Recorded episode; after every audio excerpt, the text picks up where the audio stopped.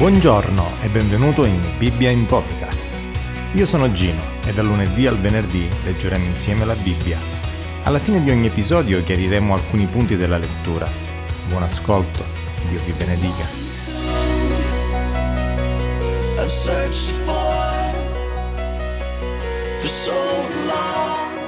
Matteo capitolo 16 I farisei e i sadducei si avvicinarono a lui per metterlo alla prova e gli chiesero di mostrare loro un segno dal cielo.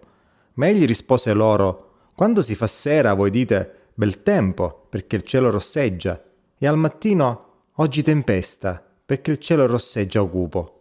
Ipocriti, l'aspetto del cielo lo sapete dunque discernere, e i segni dei tempi non riuscite a discernerli? Una generazione malvagia e adultera chiede un segno, e segno non le sarà dato se non il segno di Giona, e lasciatili se ne andò.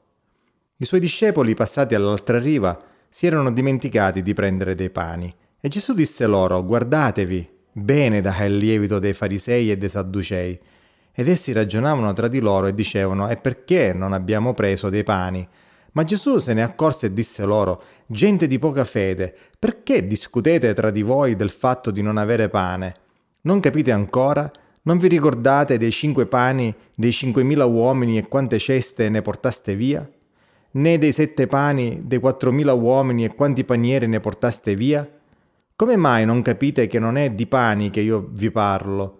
Ma guardatevi dal lievito dei farisei e dei sadducei allora capirono che non aveva loro detto di guardarsi dal lievito dei pani, ma dall'insegnamento dei farisei e dei sadducei.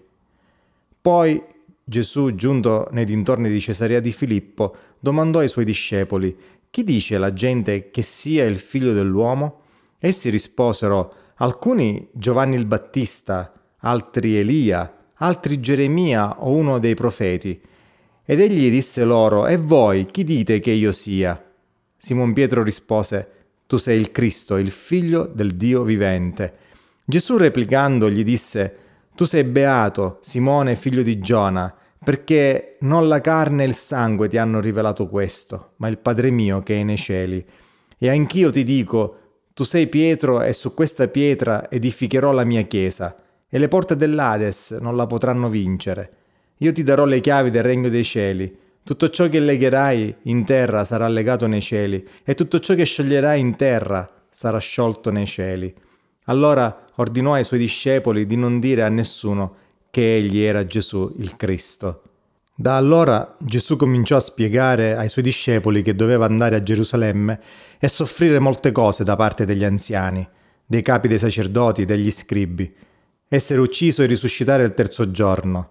Pietro, Trattolo da parte, cominciò a rimproverarlo, dicendo Dio non voglia, Signore, questo non ti avverrà mai. Ma egli voltatosi disse a Pietro Vattene via da me, Satana, tu mi sei di scandalo, tu non hai il senso delle cose di Dio, ma delle cose degli uomini. Allora Gesù disse ai suoi discepoli se uno vuol venire dietro a me, rinunci a se stesso, prenda la sua croce e mi segua, perché chi vorrà salvare la sua vita la perderà, ma chi avrà perduto la sua vita per causa mia la troverà. Che gioverà a un uomo se, dopo aver guadagnato tutto il mondo, perde poi l'anima sua? O che darà all'uomo in cambio dell'anima sua? Perché il figlio dell'uomo verrà nella gloria del Padre suo, con i suoi angeli, e allora renderà a ciascuno secondo l'opera sua. In verità vi dico che alcuni di coloro che sono qui presenti non gusteranno la morte finché non abbiano visto il figlio dell'uomo venire nel suo regno.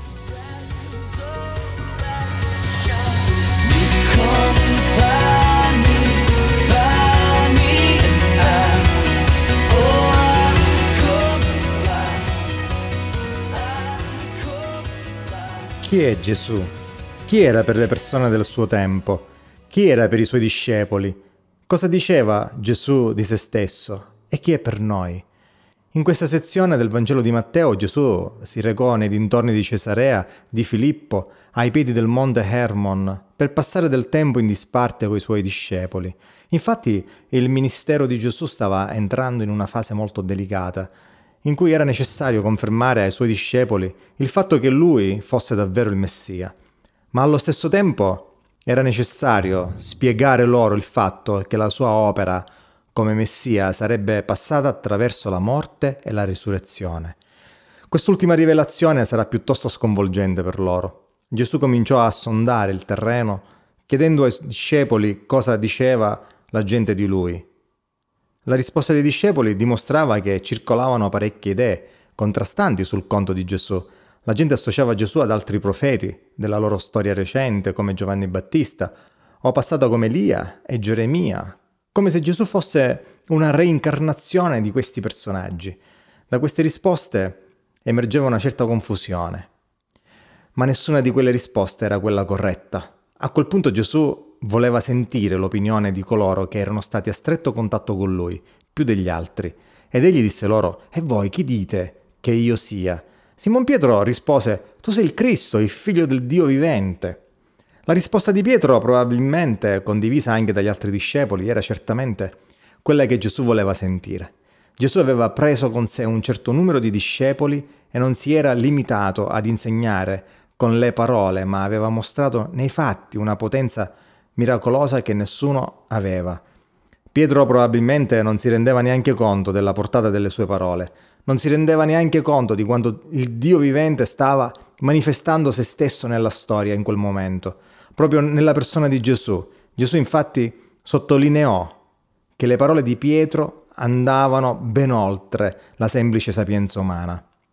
Era il Padre suo quello che aveva rivelato a Pietro la natura di Gesù, permettendogli di andare oltre ciò che la gente vedeva. Pietro non era arrivato a quella verità con il semplice ragionamento umano, ma Dio stesso aveva aperto i suoi occhi affinché potesse vedere Gesù come l'unto, il figlio del Dio vivente. Ma qual era il programma del Cristo, del figlio del Dio vivente? A quel punto Gesù comincia a rivelarlo a Pietro e anch'io ti dico tu sei Pietro e su questa pietra edificherò la mia chiesa e le porte dell'Ades non la potranno vincere. Il programma di Gesù si basava sul costruire una sua comunità di discepoli, edificandola proprio come un edificio, a partire da Pietro e dagli altri apostoli. Questo è un brano famoso perché qui Gesù per la prima volta si riferisce alla sua Chiesa.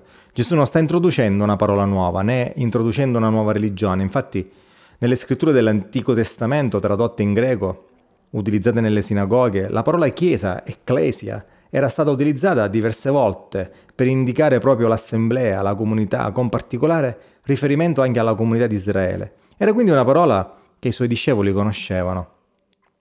Gesù però Qui allude a, ad una sua chiesa, ad una sua comunità, ad un suo gruppo di discepoli che si sarebbe basato sui suoi insegnamenti.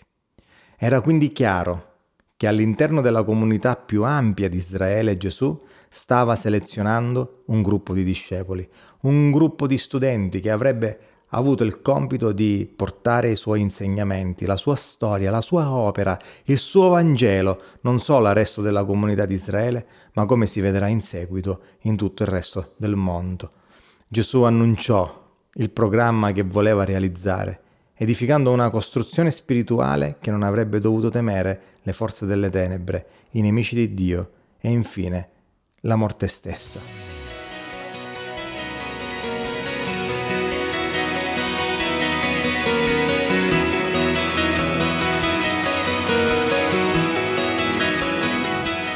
Ciao, io sono Gino e questa è Bibbia in podcast.